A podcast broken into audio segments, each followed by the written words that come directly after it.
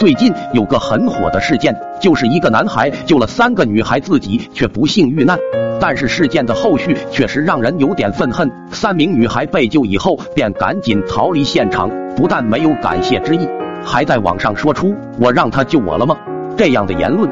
女孩们害怕承担责任，这是人性没有错；男孩救人更没有错，难道是错在善良吗？回想起以前自己亲身经历的事情，那年夏天和父亲去小溪钓鱼，刚把鱼竿抛进水里，就看到小溪里不远处有一只落水的蝎子。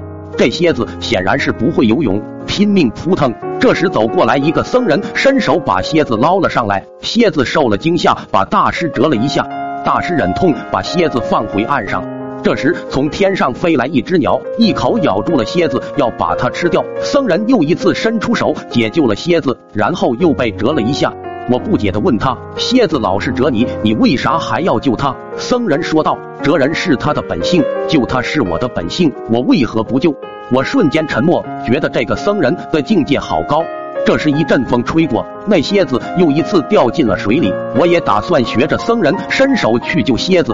这时，父亲急忙把我阻止。只见父亲随手捡了根地上的树枝，伸进了水里，那蝎子便顺着树枝爬了上来。随后，父亲对我说道：“救蝎子没有错，但首先要保全自己，这样才有机会去帮助更多生灵。所以说，善良没有错，但是善良要带点智慧的锋芒。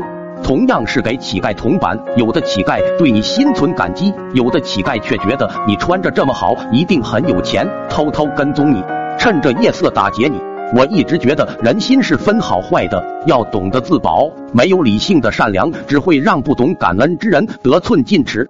但我们依旧要保持善良，只是要带点智慧，把善良给那些懂得感恩的人。